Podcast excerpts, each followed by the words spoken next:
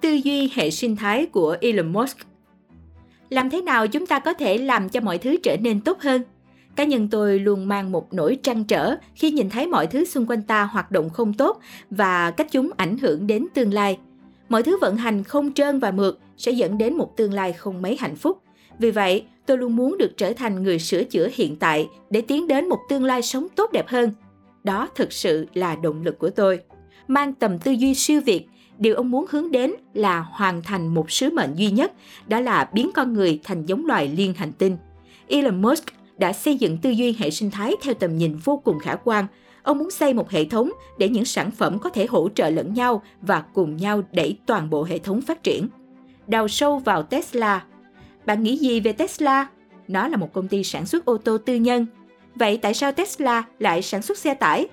Nếu đó là một công ty sản xuất, vậy tại sao Elon Musk lại nhắm vào thị trường của Uber bằng cách triển khai phần mềm lái xe tự động của Tesla với một triệu xe Tesla? Tại sao Tesla lại có đơn vị sản xuất pin riêng là nhà máy sản xuất pin Lion lớn nhất thế giới? Nếu đó là một công ty xe hơi, thì tại sao Tesla lại đưa SolarCity, một trong những công ty năng lượng mặt trời lớn nhất thế giới? Để hiểu công việc của Tesla, người ta cần hiểu sứ mệnh của Tesla với tư cách là một công ty hiện hữu dưới tầm nhìn cá nhân của Elon Musk. Sứ mệnh chính của Tesla là giảm lượng khí thải carbon từ ngành giao thông vận tải bằng cách nâng cao hiệu quả tổng thể của ngành và bằng cách sản xuất ô tô chạy bằng năng lượng sáng tạo. Tesla không phải là một công ty sản xuất xe hơi, nó là một công ty thuộc hệ sinh thái trong ngành vận tải. Đó là lý do tại sao sản xuất ô tô điện là chưa đủ. Tesla cần đảm bảo rằng tất cả khách hàng của mình đều sống trong những ngôi nhà có tấm pin mặt trời. Vì vậy, những chiếc xe Tesla có thể được sạc từ tấm pin mặt trời. Đó là lý do tại sao Tesla mang Solar City và có một mối liên hệ tương tự đối với tất cả các hoạt động của Tesla với sứ mệnh chính của nó, làm chậm tác động của biến đổi khí hậu bằng cách giảm phát thải carbon từ ngành giao thông. Và thú vị là, mặc dù là một nhà sản xuất ô tô, Tesla lại tạo ra doanh thu từ tín dụng môi trường để sản xuất ô tô điện không gây ô nhiễm. Đây là mô hình kinh doanh hệ sinh thái của Tesla. Đó cũng chính là căn nguyên SpaceX sinh ra với mục đích để con người di chuyển liên sao, làm Solar City để có năng lượng mặt trời thắp sáng cuộc sống.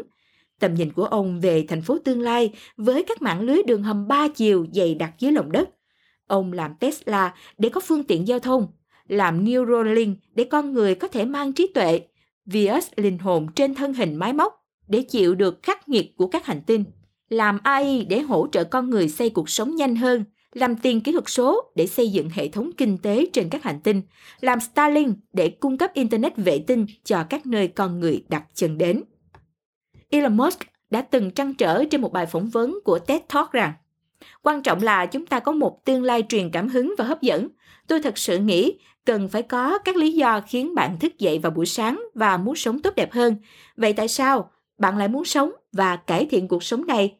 Điều gì truyền cảm hứng cho bạn? Bạn yêu điều gì trong tương lai?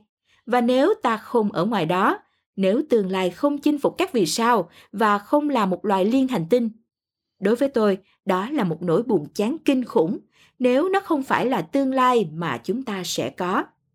Với ý tưởng là thay đổi quan điểm chuỗi giá trị, nơi các công ty khác luôn nghĩ rằng họ có thể tự phát triển sản phẩm và tạo ra giá trị cho các bên liên quan trong một hệ thống sản xuất khép kín. Nhưng đính kèm tư duy hệ sinh thái, Elon Musk hiểu rằng có rất nhiều tài năng để tận dụng bên ngoài bộ phận của một cá thể và nếu thúc đẩy sự hợp tác khác nhau sẽ tạo ra nhiều hơn các giá trị khi một công ty nhìn thấy những cơ hội hoặc thách thức mà họ không thể xử lý một mình, họ có thể tìm cách làm việc cùng với các đối tác, khách hàng và các bên liên quan khác để mở rộng lợi ích. Tư duy hệ sinh thái đảo ngược logic kinh doanh truyền thống, chẳng hạn như tiếp thị, vốn nhân lực, tài chính R&D và đổi mới và chiến lược. Lợi ích đến từ tư duy hệ sinh thái. Như câu chuyện của Elon Musk cho thấy bạn không cần phải có một tổ chức liên doanh riêng như với các ngân hàng khổng lồ để thực hiện tất cả những điều phi thường.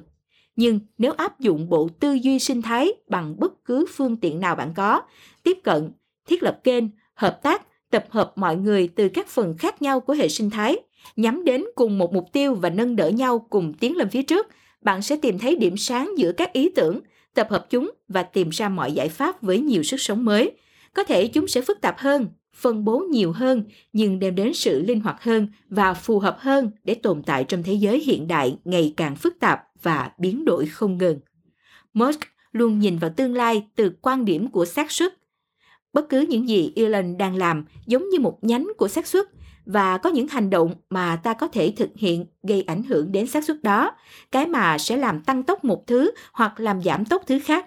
Musk có niềm tin và năng lượng bền vững hay như rồi một ngày Tesla sẽ vẫn xuất hiện như bản thân nó vốn có để phát triển tương lai.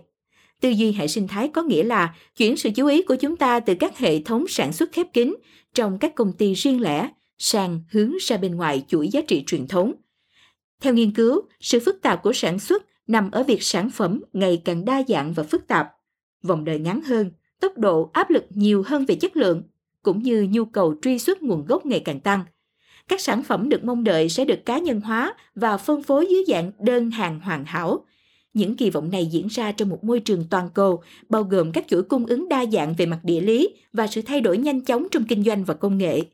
Thách thức là cho phép sản xuất khả thi về mặt kinh tế trong những điều kiện năng động này và đạt được điều này đòi hỏi sự nhanh nhẹn thực sự thay vì chỉ linh hoạt, cũng như sự chuyển đổi từ nền tảng, hệ thống và phương pháp rời rạc sang nền tảng, hệ thống và phương pháp được kết nối.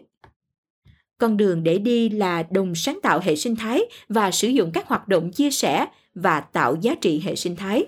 Điều này có nghĩa là sẽ có nhiều dự án tích hợp hơn, phát triển các sản phẩm hiện có cũng như tung ra các giải pháp mới.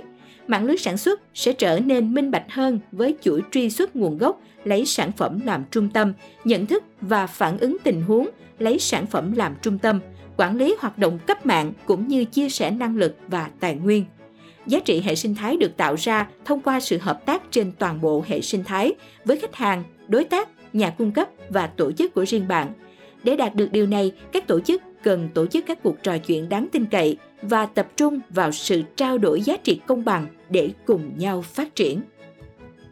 Cảm ơn bạn đã lắng nghe. Nếu cảm thấy hữu ích, đừng quên đánh giá 5 sao và viết nhận xét ứng dụng 1.000 bài học doanh nhân trên App Store và CH Play, giúp chúng mình thêm động lực, tạo ra nhiều bài viết thú vị và bổ ích mới nhé.